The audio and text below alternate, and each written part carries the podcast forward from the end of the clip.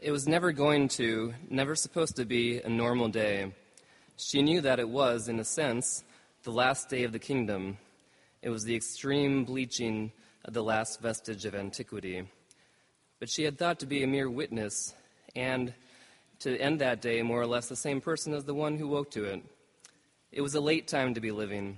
The world was so radical, it seemed ready to peel itself. Time itself had been renamed. Two weeks ago, the government instituted a new calendar. This month was now called Harvest. Last night, she had, had attended the theater.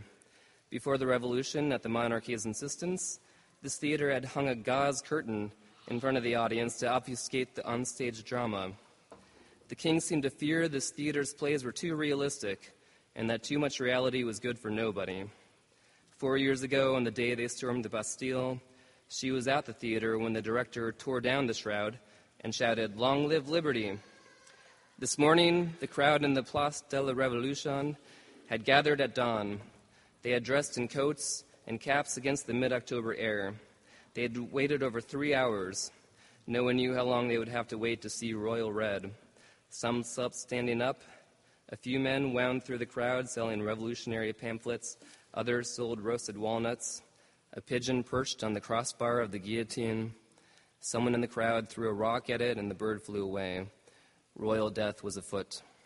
She bought a pamphlet that quoted George Danton These days, everything is worked in human flesh. And there was more reading material. She carried with her always in her head Voltaire's novel Candide, which mocked the philosopher who said, It is demonstrable that things cannot be otherwise than as they are. Last night, she had dreamt of running on water. She ran all the way through Paris, right along the river.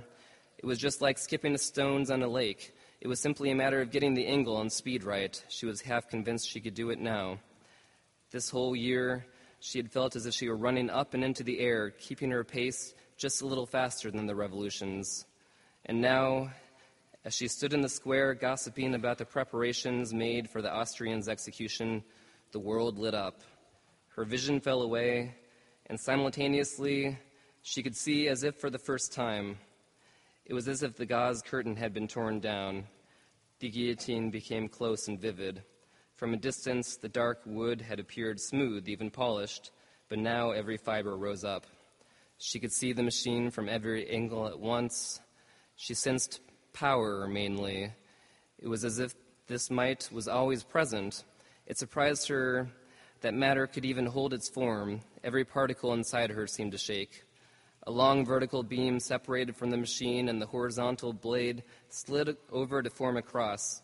And there hung Christ, looking at her evermore, eyelids half risen, not speaking, though he wished he would. Why did he have to be there, covered in blood and mud, hair smeared everywhere, thorns press, pressing down and down? She heard the blade as it scraped across the air and felt the silence chisel her out. She could smell the loud smack sweat, feel the bitter taste of the sourceless light. She felt not consolation, but terror at this direct encounter with the real. She wanted to hide, but could not. She returned to her world, dripping with smoke, splayed akimbo on the stage.